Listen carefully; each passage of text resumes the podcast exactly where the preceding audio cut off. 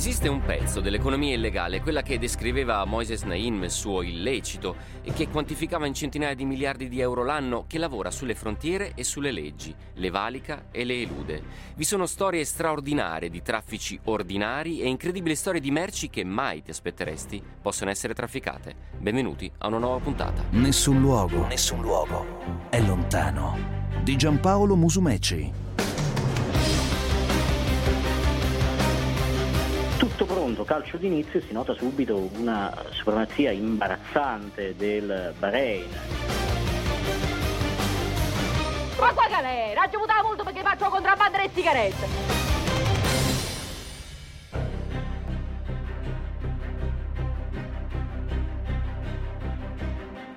Buona giornata, gentili ascoltatrici, gentili ascoltatori, ben ritrovati. Questo è Nessun Luogo Lontano. Io sono Giampaolo Musumeci, come ci sono Antonio Tali e Elisa Pancaldi a confezionare questa seconda puntata speciale di Nessun Luogo Lontano in questo periodo di feste.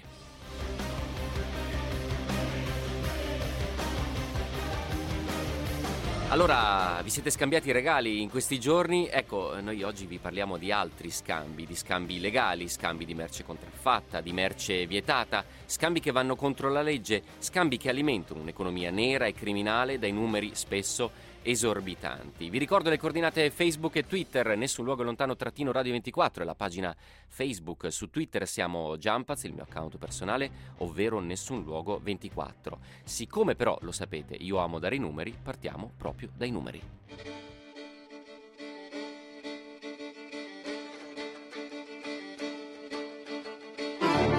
Medicinali contraffatti, opere d'arte rubate e fossili di dinosauro. Informazioni riservate e componentistica per nuove tecnologie, ma anche droga, armi e purtroppo esseri umani.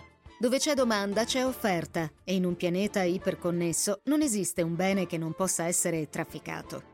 Viviamo nell'età dell'oro dei traffici fantastici o, come la definisce un recentissimo saggio pubblicato su Foreign Policy, ecco l'era del System D. Di che cosa si tratta? Secondo uno studio realizzato nel 2009 dall'Ocse, l'Organizzazione per la cooperazione e lo sviluppo economico, circa 1 miliardo e 800 mila persone, ossia la metà dei lavoratori di tutto il pianeta, sono occupate a vario titolo in posti di lavoro collegati all'economia ombra, di cui il contrabbando costituisce una delle voci fondamentali. Non solo, la crisi ha talmente accelerato la pervasività di queste pratiche che secondo l'Ocse, ai ritmi attuali, l'economia ombra impiegherà due terzi dei lavoratori del mondo. Secondo il giornalista investigativo Robert Newworth, questa immensa rete di traffici, contrabbando e produzione clandestina di beni legali e illegali che collega il mondo ha un nome preciso.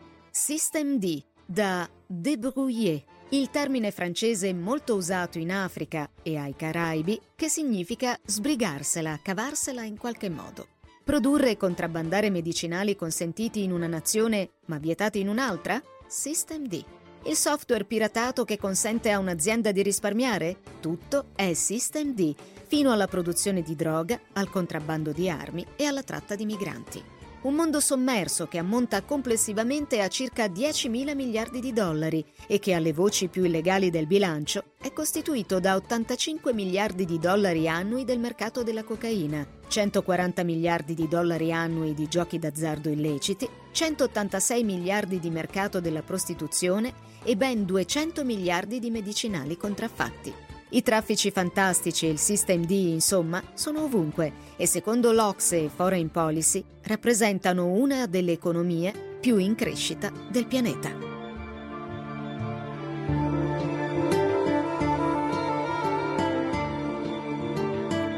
Allora, questi numeri dell'economia illegale e in particolare dei traffici, cioè del contrabbando, quel pezzo di economia illegale che lavora proprio sul valicare le frontiere, su eludere le leggi per trafficare merci, ma anche ai noi persone. Dici traffici e dici Andrea Di Nicola. Buongiorno Andrea Di Nicola. Buongiorno Giampaolo. Allora, eh, certo, la presentazione non è particolarmente esaltante detta così. Allora, Andrea Di Nicola, professore di criminologia all'Università di Trento, fondatore del gruppo di ricerca e-crime, lavora sui eh, traffici da parecchi anni. Eh, fra l'altro è inutile anche far finta di darci del lei perché io e Andrea lavoriamo insieme su queste tematiche da anni e quindi contravverrò alle leggi eh, radiofoniche e darò del tuo a un professore universitario. Allora, Andrea, con te ehm, il tentativo che cercheremo di fare è abbiamo, abbiamo sentito dalla scheda appena ascoltata come si possa trafficare veramente qualsiasi cosa. Però forse esiste un filo rosso che lega chi traffica in ossa di dinosauri, in migranti e in componentistica per eh, testate nucleari. Cioè qual è il profilo del contrabbandiere perfetto? Beh sì, bisogna dire Giampaolo, eh, non, non, non, è la stessa persona, non sono gli stessi gruppi criminali, a volte, a volte sì, eh, ma molto più spesso ciascun gruppo o ciascun contrabbandiere si specializza su rotte o tipi di traffici. Il, il minimo comune denominatore è innanzitutto che sono razionali, l'abbiamo un po' visto anche noi Giampaolo andando in giro alla ricerca di trafficanti, di uomini, calcolano sì. i costi e i benefici, eh, e si occupano di contrabbandi che sono ad altissimo rendimento e dove i costi criminali, dove il rischio di finire in galera o di vedersi confiscati i beni è, è bassissimo. Sì. Sono dei professionisti, eh, cioè eh, le loro sono carriere criminali che si sono sviluppate eh, nel tempo e spesso queste persone crescono insieme alle loro carriere criminali che iniziano e finiscono, hanno la fine ed hanno una fine eh, sono, sono, attività criminali eh, che, che, vengono sempre commesse in gruppo, difficilmente è possibile condurle da sole, quindi mm. il contrabbandiere fa parte di un gruppo di contrabbandieri, stiamo parlando di, di, di criminalità organizzata, sì. che può essere di diversi tipi. Sì. Eh, hanno una forte caratterizzazione sociale questi contrabbandieri, cioè hanno legami sociali, fanno parte di reti e vanno alla ricerca di competenze e professionalità. Eh, spesso il centro della rete è la fiducia, quindi i contrabbandieri si fidano tra loro. In ciascuna di queste attività criminali ci sono compiti, ruoli, attività, sottoattività specifiche e ciascun contrabbandiere, ciascun criminale organizzato si occupa di, di, queste, di uno di questi pezzettini. Sì. Eh, tutti dominano rotte e mezzi di trasporto, eh, sono il loro pane quotidiano, non potrebbero farne a meno eh, quindi sanno da dove far passare le merci, con quali strumenti farle passare, quali sono gli stratagemmi, hanno spesso connivenze e collusioni in diversi paesi del mondo con forze di polizia, quindi agenti di frontiera. Eh, hanno una tendenza ad essere, eh, si dice in gergo da criminologo, policriminali, policriminalità, spesso sta sempre più accadendo che chi fa contrabbando fa più forme di contrabbando, ne approfitta, guadagna di più perché comunque conosce, conosce gli strumenti. Direi che c'è una forte collaborazione oggi tra contrabbandieri eh, sono molto tecnologici, eh, sempre di più, d'altronde la nostra società, noi stessi stiamo immersi nelle nuove tecnologie perché non dovrebbero essere contrabbandieri, ci stiamo accorgendo eh, che eh, le reti sociali, i social network sono sempre più utilizzate, ad esempio nel traffico, nel traffico di migranti, sì. e, e, poi sono dei, dei, grandi opportunisti, colgono occasioni, colgono vulnerabilità e nascono le loro carriere criminali proprio dove ci sono queste, queste occasioni. Andrea Di Nicola, facciamo una piccola pausa, resta con noi, poi continuiamo la chiacchierata. Mecal.com, l'eccellenza che funziona nelle macchine per la lavorazione dell'alluminio. Vi presento. Nessun luogo, nessun luogo è lontano Ben ritrovati gentili ascoltatrici, gentili ascoltatori, puntata speciale di Nessun Luogo è Lontano dedicata al contrabbando, a questo pezzo di economia illegale che, e questa è la domanda, ha eh, spesso legami con la criminalità organizzata. Quanto il contrabbando alimenta ed è linfa vitale appunto per fenomeni, per esempio le mafie nostrane. Andrea Di Nicola. Beh, ehm, innanzitutto una premessa, esistono, come dicevo, varie forme di criminalità organizzate. Noi siamo appunto da italiani abituati a pensare alle mafie sì. e quindi eh, strutture eh, gerarchiche altamente organizzate, ma eh, il contrabbando spesso è fatto da piccoli network, piccoli, piccole reti, soprattutto eh, alcune forme di contrabbando, se pensiamo all'organizzazione contrabbando del traffico mh, nella contraffazione di, di, medicinali contraffatti, per sì. esempio questo è il caso. Eh, però ci sono, ci sono, punti di contatto, connivenze tra grandi criminalità organizzate, eh, come le intendiamo noi e queste forme di criminalità organizzata più piccola. Eh, direi che non si può, l'uno non può fare a meno dell'altra e di conseguenza l'economia del contrabbando è l'economia della criminalità organizzata come la intendiamo noi e d'altronde anche gruppi eh, criminali nostrani sono fortemente eh, nel contrabbando. Vi faccio un esempio, pensate al contrabbando di sigarette. Sì. Eh, oggi uno dei problemi del contrabbando di sigarette è, ne sono due direi, un contrabbando dall'Africa che spesso si lega anche al traffico di migranti, ci sono state alcune indagini sì. e qui ci sono gruppi criminali molto piccoli africani che si occupano di questa cosa e spesso trafficano eh, con contrabbandieri che portano piccoli carichi sulle navi verso l'Italia queste sigarette, ma poi dove vengono vendute? Da chi vengono vendute queste sigarette? Sicuramente da gruppi africani, ma gruppi africani che possono avere e le hanno convivenze con i nostri gruppi e con le nostre mafie. E questo tipo di, di relazione è abbastanza, è abbastanza eh, usuale nel contrabbando di merci o di, o di persone. Sì. Eh, lo è anche nel traffico di migranti. No, oggi non si può dire che le nostre mafie siano coinvolte nel traffico di migranti to cure, anche se sta cominciando. Ad esempio ci sono delle indagini in Puglia su queste connivenze sì. e su queste relazioni, ma il contrabbando di uomini, una volta che gli uomini arrivano in Italia, le mafie si occupano, e l'abbiamo visto purtroppo e tristemente, della gestione di queste persone sul territorio e quindi si sono infiltrate negli appalti. Razionale professionista, eh, opportunista, tecnologico e questo è il profilo del contrabbandiere perfetto che ha tratteggiato Andrea Di Nicola, lo ricordo, professore di criminologia all'Università di Trento, fondatore di Crime. Grazie mille Andrea, buona giornata, buon lavoro. Buona Alla prossima. a te e ai tuoi ascoltatori. Grazie.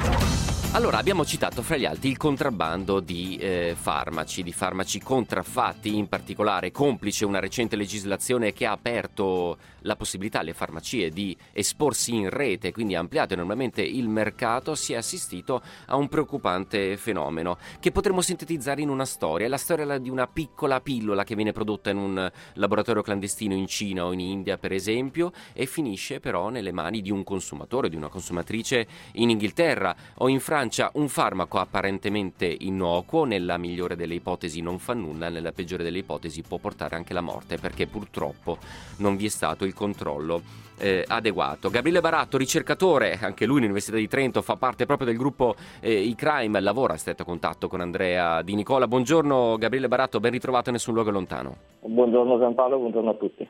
Allora, eh, stavamo parlando con Andrea Di Nicola di eh, opportunità, il fatto che eh, le farmacie online adesso eh, possono dispiegare la loro offerta di prodotti e non sufficienti controlli eh, da parte delle autorità, dato il, ma- dato il mare magnum che è appunto eh, la rete, ha creato delle serie opportunità per chi traffica in farmaci eh, contraffatti. Ehm, ci puoi, Gabriele Barato, fare un esempio di che tipo di business eh, stiamo parlando? Magari parlando eh, di un prodotto eh, specifico, qual è per esempio il farmaco più contraffatto e più contrabbandato? Allora sì, possiamo dire, parlavamo appunto di questo mare magnum, è senza ombra di dubbio un mondo sterminato quello di internet e delle, oggi ci sono online decine di migliaia di siti che vendono o che promettono di vendere farmaci al consumatore e si stima che di queste soltanto l'1% sia legale, sia legittimo. Mm. Quindi stiamo parlando veramente di un fenomeno molto molto vasto. E per parlare di eh, categorie terapeutiche, categorie di farmaci, eh, una appunto di quelle più vendute da questi siti e di conseguenza una delle più cercate dai consumatori sì. eh, occidentali sono appunto i farmaci per le disfunzioni erettili, quindi Viagra, Cialis, Levitra e tutti i farmaci di questo tipo.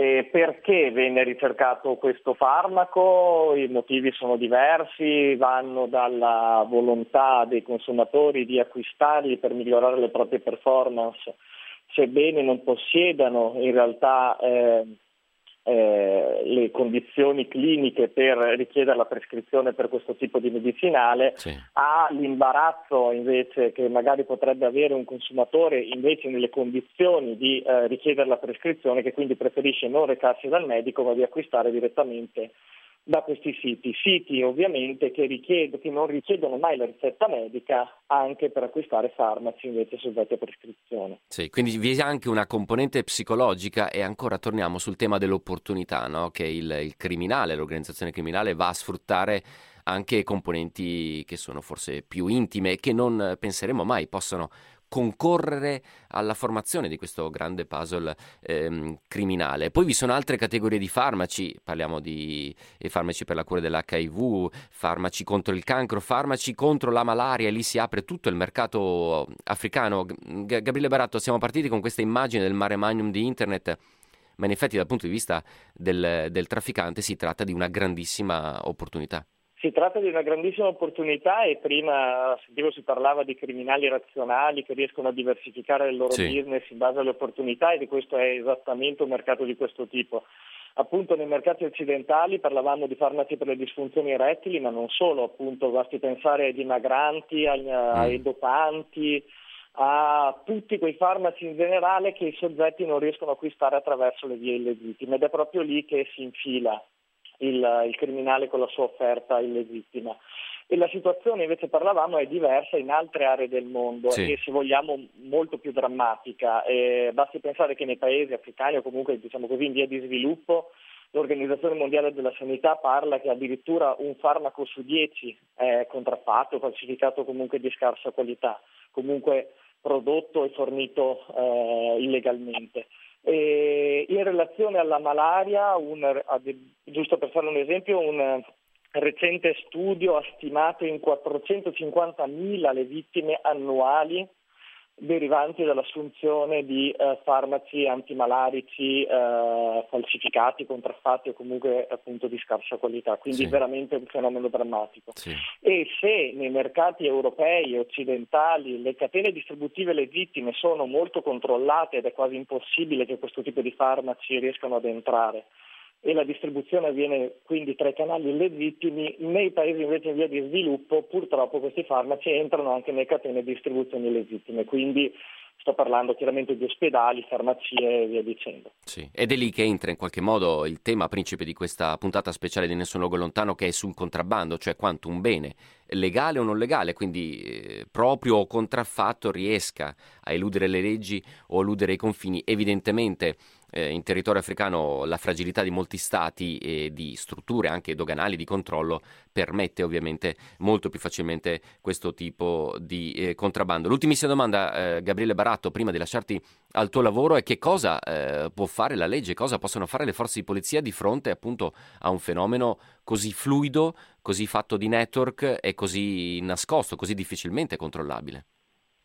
Allora, diciamo che Parlando di internet, quindi tornando all'inizio, abbiamo parlato di questa marea di siti sì. eh, illegittimi che quindi è molto semplice per i criminali riuscire a occultare l'identità, chiudere dei siti, aprirne di nuovi, quindi è, molto, è un mondo molto fluido anche. E da questo punto di vista noi per esempio all'Università di Trento in un progetto europeo che si chiama Faker abbiamo creato un software che consente la, l'identificazione automatica delle farmacie, quindi per rendere più veloce il lavoro delle forze dell'ordine. Quindi sì. di sicuro strumenti eh, tecnologici di supporto alle forze dell'ordine, dall'altro lato serve senza ombra di dubbio un'armonizzazione eh, delle legislazioni a livello europeo, ma possiamo così dire anche a livello internazionale e senza ombra di dubbio una maggiore cooperazione internazionale. Grazie mille Gabriele Baratto per essere stato con noi, lo ricordo ricercatore all'Università di Trento, fa parte del gruppo e-crime, grazie mille ancora una volta, buona giornata e buon lavoro Gabriele. Grazie mille, buona giornata a tutti.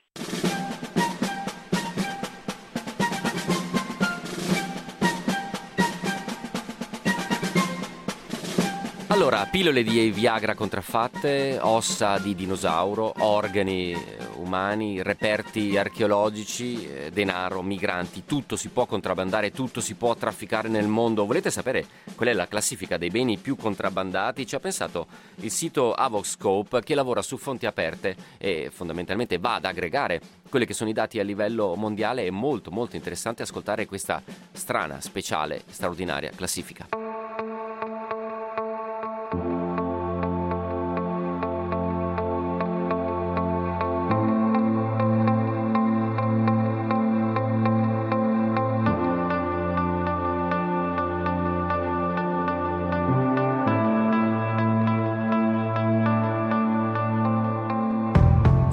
Traffico viene spontaneo accostarne altre, come droga, armi o esseri umani, ma la realtà può essere spesso più sorprendente della percezione che ne abbiamo. Secondo la classifica compilata da Evoxscope, un sito think tank che si avvale di fonti aperte per produrre analisi e fact-checking sul mercato nero a livello globale, il prodotto più trafficato al mondo sono i farmaci contraffatti.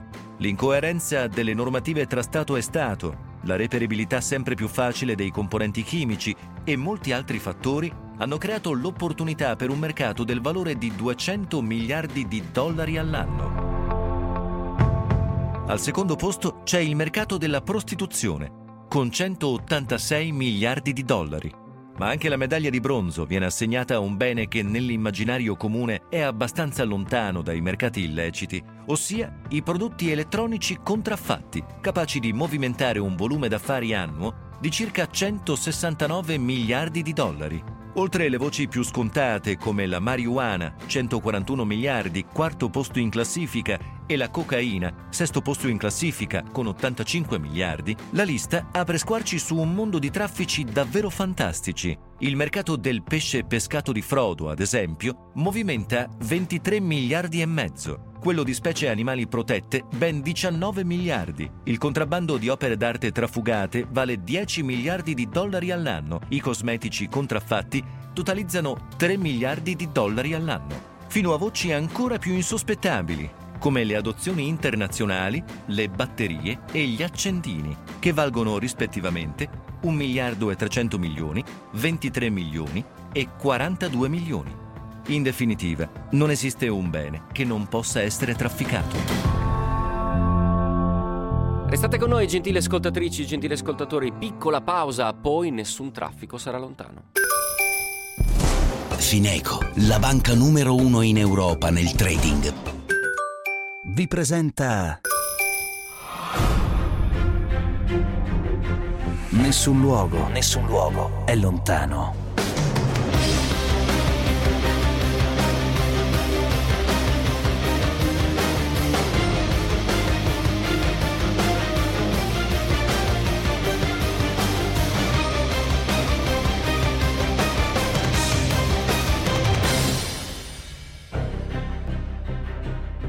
Allora, ben ritrovati, gentili ascoltatrici, gentili ascoltatori. Questa è una puntata speciale di Nessun luogo è lontano che cerca di indagare eh, un fenomeno che è assolutamente pervasivo, eh, globale, mondiale, i traffici e soprattutto il contrabbando. Un pezzo di economia legale che vale centinaia di miliardi di euro l'anno e che spesso ha eh, legami con la criminalità organizzata. Tutto può essere trafficato sulla faccia della terra, lo abbiamo capito dalle ossa di dinosauro alle informazioni, a componentistica eh, nucleare fino alle finte pillole di via Viagra o di antimalarico. Esiste però poi eh, uno strano ritorno, eh, corsi e ricorsi della storia per cui fenomeni criminali eh, che pensavamo essere ormai scomparsi e poi riappaiono magicamente. Vediamo se riconoscete l'estratto di questo film. Avvocato, aiutateci!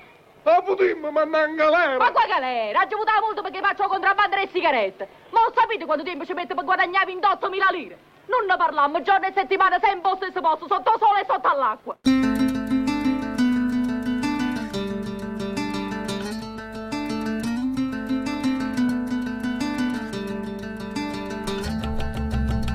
Eh, insomma, abbiamo voluto fare un'operazione di eh, modernariato criminale, se volete. Abbiamo recuperato eh, questi vecchi film in cui eh, la Loren eh, ci presentava le bionde, il contrabbando nelle bionde nei vicoli di Napoli. Il contrabbando di sigarette che sembrava ormai essere destinato a una sua eh, fine e invece sta ritornando, è un fenomeno preoccupante. Abbiamo con noi per discuterne Luca Gentile, responsabile comunicazione e relazioni esterne di BAT Italia, British American Tobacco. Dottor Gentile, buongiorno buongiorno, benvenuto a Nessun Luogo Lontano. Buongiorno a lei e agli ascoltatori.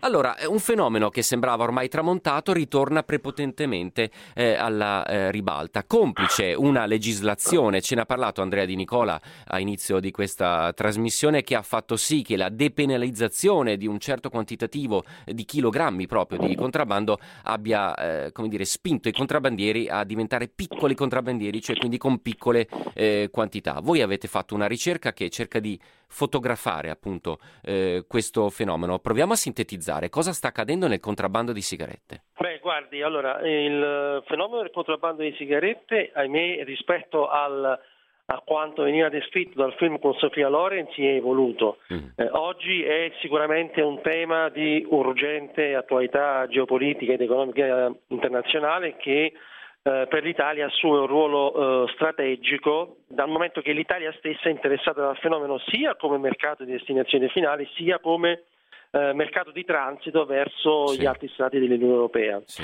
Eh, si è evoluto, è un fenomeno globale, è un, un fenomeno che interessa non soltanto le organizzazioni criminali ma anche il terrorismo. Infatti è del tutto evidente che eh, dietro il, gli attentati terroristici in Europa ci siano catene di supporto logistico e finanziario e tra queste fonti di finanziamento sicuramente il contrabbando di sigarette eh, spicca tra quelle fonti di finanziamento più semplici mm. e più rapide per mm. generare il cash mm. per i terroristi. Sì. Eh, è un fenomeno, come dicevo, che si è evoluto nel tempo, un fenomeno globale che ha modificato in tutto e per tutto eh, le sue modalità di vendita, le sue modalità di trasporto.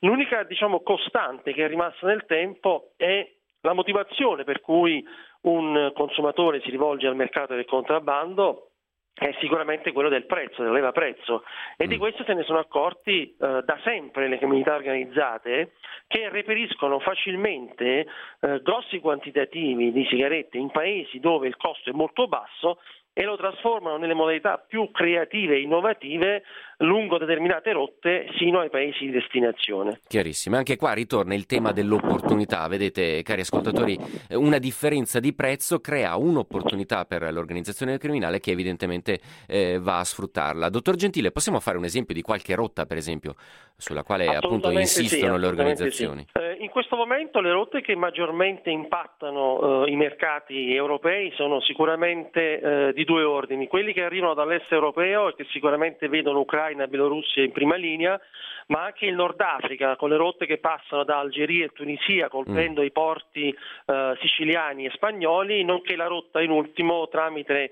Cipro che passa per la Grecia e arriva nuovamente nei porti dell'Adriatico. Sì. Quanto frutta un business di questo tipo? Intanto dobbiamo precisare che stiamo parlando di contrabbando di sigarette, sigarette lecite o sigarette contraffatte, perché poi il tema è differente, no?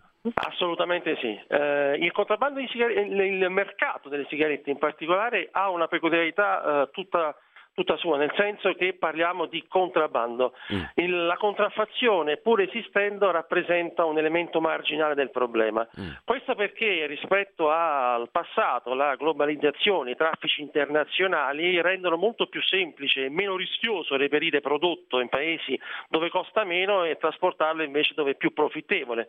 Penso per esempio al nord Europa. Rispetto mm. invece alla domanda sul um, vantaggio economico sì. e, e, sui danni economici prodotti sia al settore privato che allo Stato, eh, guardi, mediamente parliamo di cifre che riguardano l'Italia intorno al miliardo di euro sottratto allo Stato in mancate accise, sì. ma ultimamente siccome mi occupo di tutta l'area sud Europa le posso dire che abbiamo, riguardiamo paesi che vanno dal Portogallo alla Grecia in sintesi abbiamo circa 2 miliardi di mancato gettito per i governi. Eh, dottor Gentile, in questa puntata in Nessun Luogo Lontano tratteggiamo traffici straordinari, cioè traffici che magari non ci si aspetta, oppure traffici ordinari eh, che erano spariti e che poi sono tornati in auge per convenienza, soprattutto economica. Che cosa eh, si può fare per eh, contrastare il contrabbando di sigarette? Guardi, devo dire che da questo punto di vista l'Italia eh, rappresenta un caso virtuoso perché ha eh, un'esperienza in termini di contrasto ai traffici illeciti, in particolare il contrabbando di sigarette, che eh, arriva dagli anni 70. Sì. Da questo punto di vista anche il governo ha negli ultimi anni avuto un approccio molto eh, ragionevole nei confronti delle politiche di prezzo. Io credo che il privato possa eh, dare il suo contributo in termini di ehm, comprensione del fenomeno, eh, risorse da destinare a studi ma anche a contrasti effettivi come noi facciamo ormai da anni al fianco Direzione Nazionale Antimafia e Guardia di Finanza sì. E ancora più importante eh, lo studio che si possono fare con think tank, università, quali per esempio la startup Intelligit che con noi ha realizzato uno studio unico nel suo genere, quindi quello, quello di mettere insieme tutte le fonti a disposizione in questo paese, perché è un mercato, eh, è un business quello del contrabbando che può essere eh, fronteggiato soltanto con strategie di lotta strutturate che eh, possano far leva su tutte le conoscenze in capo ai soggetti pubblici e privati. Quali segnali può avere il consumatore eh, quando gli viene offerta un, un pacchetto di sigarette? Eh, co- come può capire che quello è frutto di contrabbando e che quindi sta inconsapevolmente alimentando anche la criminalità organizzata? Ma eh, banalmente mi viene da rispondere che le sigarette in Italia si vendono tramite il canale tabaccheria e tramite una catena distributiva effettivamente ben controllata. Quindi mm.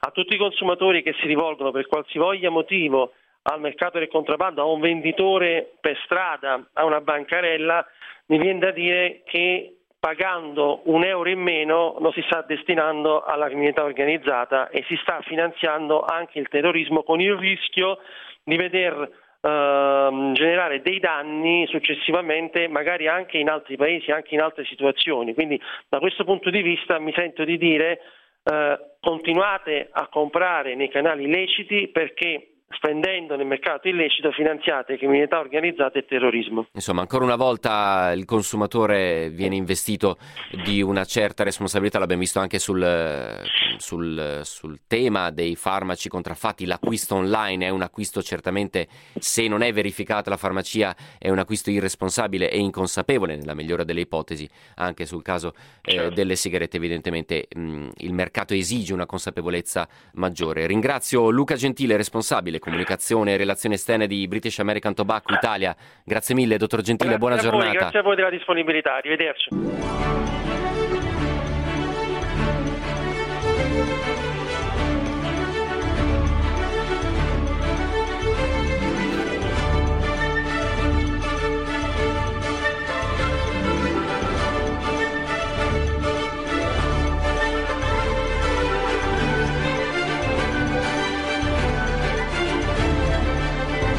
Allora, in questo viaggio di Nessun luogo lontano, in cui vi raccontiamo eh, i traffici eh, più inaspettati, eh, i contrabbandi eh, più inusitati sulla faccia della terra, complice le nuove tecnologie, complice falle normative, opportunità, dumping criminale sui diversi eh, mercati, certamente uno dei mercati principi resta quello del eh, traffico eh, di esseri umani, ma a volte il traffico di esseri umani prende pieghe inaspettate. Adesso infatti vi porto allo stadio perché vi raccontiamo la storia di un, un contrabbando estremamente particolare. Un'intera squadra di calcio contrabbandata per una partita in particolare. Come è potuto succedere ce lo racconta Giulio Di Feo della Gazzetta dello Sport. Credo che se lo stiano ancora chiedendo che cosa è successo esattamente quel eh, 7 settembre del 2010 a Manama. Succedeva che il Bahrain, che doveva preparare la Coppa del Golfo, che è una competizione tiratissima, eh, decise di fare delle amichevoli importanti, probanti e organizzò questa amichevole con il Togo, squadra di un certo livello all'epoca, ci militava De Bayor, avevano fatto eh, il mondiale pochi anni prima. Tutto pronto, calcio d'inizio, si nota subito una supremazia imbarazzante del Bahrain. Invito chi ci ascolta ad andare a guardare i video su YouTube, eh, i giocatori eh, del Togo semplicemente sembravano veramente usciti da un altro mondo, interventi scomposti, eh, sempre in ritardo, movimenti sconclusionati. All'inizio si pensava fosse dovuto a Ramadan che eh, li aveva debilitati eh, fisicamente, poi a fine partita il CT del Bahrain, eh, Xberger, austriaco, uno che ha tipo 50-60 presenze con la nazionale austriaca, diciamo che due o tre partite le ha viste, dichiarò praticamente sì, ma i nostri avversari non stavano in piedi. E lì eh, diciamo che qualche sospetto eh, inizia a nascere. Tre giorni prima il Togo, quello vero, aveva perso eh, una partita di qualificazione alla, alla, Coppa d'Africa. Il Bahrain pubblica sul suo sito la notizia eh, di aver battuto il Togo e la federazione del Togo dice ma noi non ne sappiamo niente di questa partita e qui viene fuori la verità. i giocatori del Togo non erano i giocatori del Togo, erano dei baldi giovanotti pagati, pare qualcosa come 400-500 dollari a partita per giocare quella partita con la divisa eh, del Togo. Eh, ovviamente la, eh, la, FIFA aprì, eh, aprì un'inchiesta e venne fuori quello che, che, praticamente c'era dietro questa partita. Era stata, eh, era stata appunto combinata ad arte, c'era dietro eh, il eh, Perumale, il Maradona del, delle combine e vari altri personaggi tipo per esempio l'artefice pare sia stato uh, Bana Cianilegras, già stato il CT del Togo, già uh, squalificato perché uh, pare avesse fatto lo stesso in passato con una nazionale giovanile del Togo portandolo in Egitto, ma non era la vera nazionale giovanile, che poi si giustificò eh, dicendo che il suo era stato un atto di protesta perché in Togo i giovani non avevano molto spazio in campo, ecco. però eh, ovviamente dopo essersi scusato con la federazione del Bahrain e con tutti, insomma un'opera d'arte in, in piena regola. Allora, per la cronaca strettamente sportiva, il match finisce eh, 0 a 3, eh, nonostante gli sforzi profusi appunto dai finti giocatori togolesi per mettere in piedi un'operazione di questo tipo. Pensate, 22 finti giocatori eh, portati in Bahrain eh, che poi mettono in scena questa partita di calcio, fissando il risultato proprio sul pronostico che doveva essere eh, poi effettivo chi è che ha portato questi 22 attori fino in Bahrain? Come è andata davvero questa operazione? Sentite ancora eh, di Feo. La regia, la regia di Perumal. E, ehm, abbiamo detto del coinvolgimento di, eh, di Cianilè. Cosa strana eh, che fa pensare l'arbitro di eh, quella partita è uno degli arbitri più chiacchierati eh, d'Africa, è eh, Chaibu della federazione del Niger, già famoso per aver una volta concesso uh, un, uh, un, rigore contro l'Argentina all'ottavo di recupero per fallo inesistente di una partita in cui lui di minuti di recupero ne aveva fischiati cinque. E, um, personaggi e oltre a tutti gli attori, non solo loro, anche i, c'erano anche i finti dirigenti del Togo, perché ovviamente poi una, una roba così se la metti in scena devi metterla in, devi metterla in scena bene. E eh, c'è stato anche poi lo stupore della eh, federazione del Bahrain il giorno dopo che dice no ma noi con gli impresari con cui abbiamo organizzato questa partita è sempre andato, è sempre andato tutto bene. Insomma eh, la cosa sai, a volte è come quando i prestigiatori fanno sparire la Tour Eiffel più è grossa meno ti accorgi dell'inganno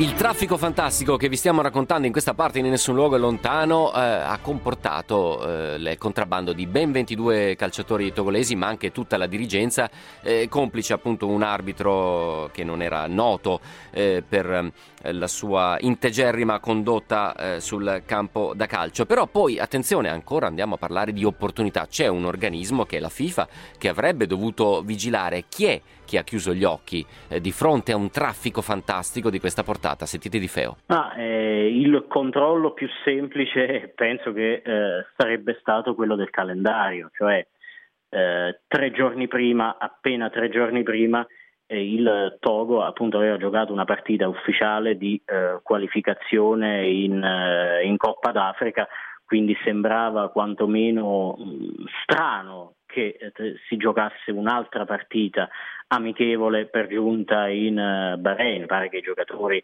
lo abbiano saputo mentre erano in, in pullman, mentre tornavano dall'altra partita, siano stati rimasti stupiti anche loro. La vigilanza ovviamente in questo caso qui deve essere eh, delle, delle singole federazioni che devono accertarsi di, eh, delle persone con cui stabiliscono un dialogo. Però eh, ovviamente eh, queste, queste, sacche d'ombra sono sempre in eh, paesi dove magari non c'è um, un'esperienza abbastanza, abbastanza, forte di controlli eccetera, quindi è ovvio che poi eh, possa capitare l'inganno, ma ripeto, questo è una roba una tantum. Credo francamente che sia difficile organizzare un'opera d'arte, tra virgolette, del genere un'altra volta, soprattutto nel 2017 con eh, col villaggio globale dentro cui siamo immersi. Ecco.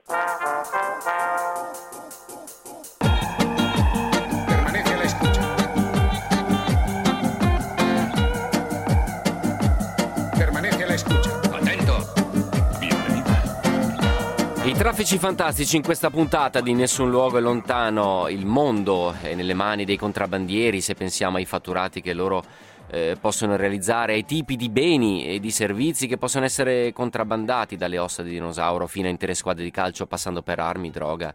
E il tutto avviene lavorando sulle frontiere, lavorando sulle vulnerabilità normative e molto spesso, e questo è motivo di preoccupazione, i contatti con la criminalità organizzata o con le organizzazioni terroristiche sono eh, dietro l'angolo. Potete commentare questa puntata sulle nostre pagine Facebook oppure su Twitter, nessun luogo lontano trattino radio 24, gli account Twitter sono Jumpaz oppure nessun luogo eh, 24 c'è un'altra storia che volevo eh, raccontarvi di cui mi sono occupato un paio di anni fa insieme a un team di giornalisti europei e parliamo qui invece di traffico di migranti.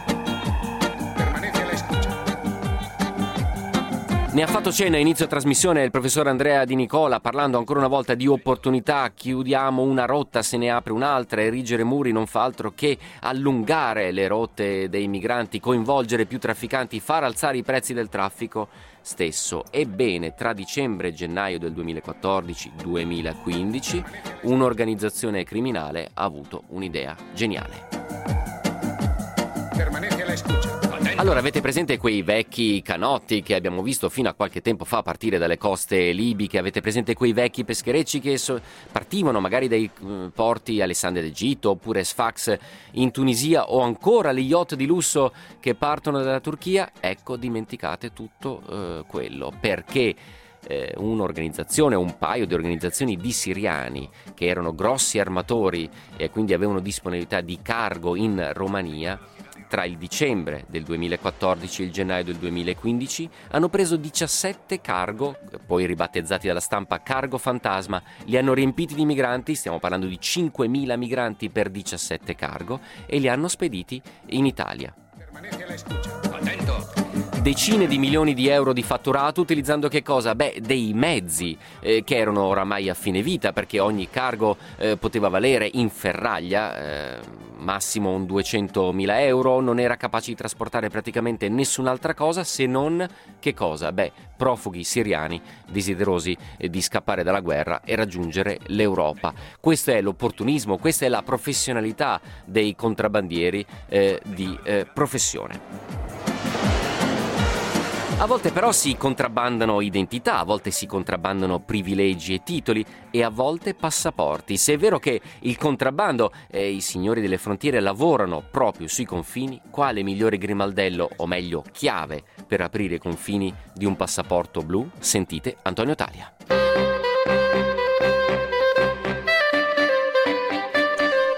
Sono le 15.40 del 9 luglio 2014. 14 agenti dell'FBI fanno irruzione in tre sontuose ville del casino Caesar Palace di Las Vegas e si ritrovano di fronte a un muro di monitor collegati a numerosi siti di scommesse online e ad alcuni televisori sintonizzati su Argentina-Olanda, semifinale di Coppa del Mondo, che si sta disputando in quel momento a San Paolo del Brasile.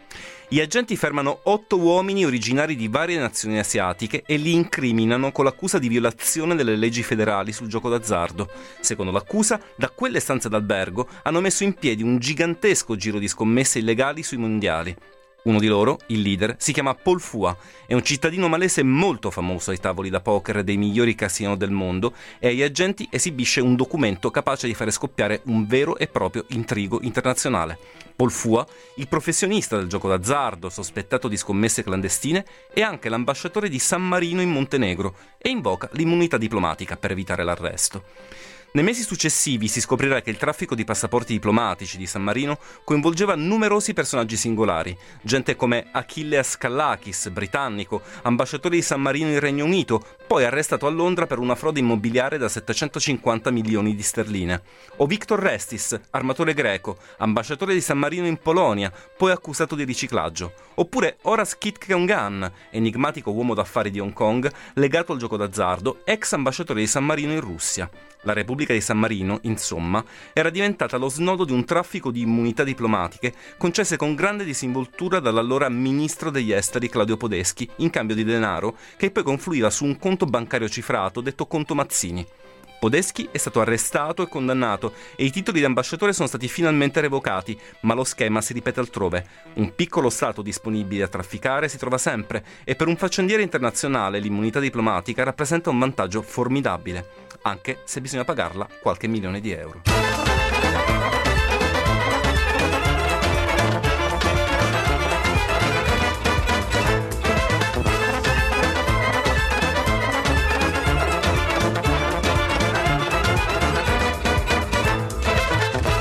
Un eh, bel pezzo di economia illegale, quella che vi stiamo raccontando quest'oggi a Nessun Luogo Lontano, in questi giorni in cui eh, noi ci stiamo con affetto scambiando i regali Ebbene, ci sono persone, signori delle frontiere, che invece scambiano merci in maniera illegale o a volte merci appunto illegali. Abbiamo tentato di spulciare anche un po' la cronaca più recente per regalarvi eh, le storie più ardite di contrabbando, anzi le storie di contrabbando più arditi. Beh, e ce n'è una che è particolarmente intrigante e l'abbiamo trovata sul New Yorker, è una storia che risale al 2013. Pensate, lo dicevo a inizio trasmissione, tra i traffici più curiosi e remunerativi, c'è quello che ci porta molto indietro nel tempo, milioni e milioni di anni fa, perché si possono contrabbandare i fossili di dinosauro.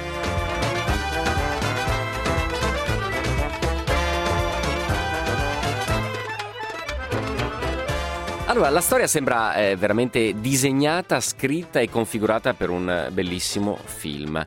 Durante un'asta a Chelsea, siamo in Massachusetts nel 2013, sta per essere eh, battuto un pezzo importantissimo. Come racconta con dovizia di particolare un pezzo del New Yorker appunto dello stesso anno, dopo ametiste, frammenti di meteorite e altri pezzi di grandissimo valore, spunta nelle mani del battitore un resto inequivocabile. Eh, in realtà non spunta proprio nelle mani del battitore perché stiamo parlando parlando di un resto mm, di dinosauro gigantesco. Lo scheletro di un T-Rex completo praticamente al 75% vecchio di 70 milioni di anni fa. La base d'asta? 875 mila dollari.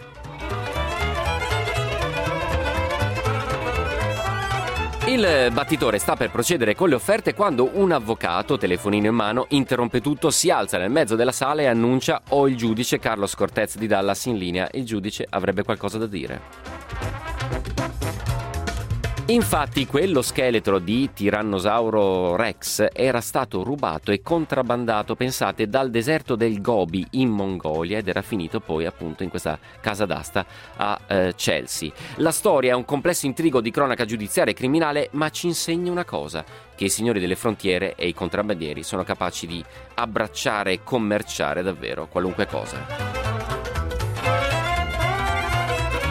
L'autore di questa incredibile operazione di contrabbando di T-Rex, Eric Procopi, all'epoca quasi quarantenne, è stato battezzato come il primo grande trafficante di dinosauri della storia. E che storia, se il pezzo più importante risaliva a 70 milioni di anni fa.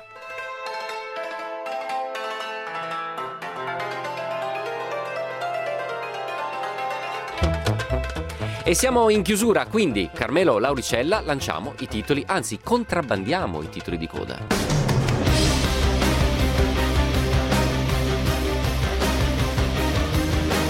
Con i quali ringrazio voi per essere stati ascolto, Antonio Tali e Elisa Pancaldi che hanno confezionato con me questa puntata speciale di Nessun Luogo Lontano, Carmelo Lauricella che è stato al timone eh, in eh, regia. L'appuntamento è per il primo gennaio, anno nuovo, lì vi racconteremo cosa accadrà l'anno che verrà, un piccolo atlante geopolitico per muoversi meglio nel 2018. Intanto un saluto da Giampaolo Musumeci.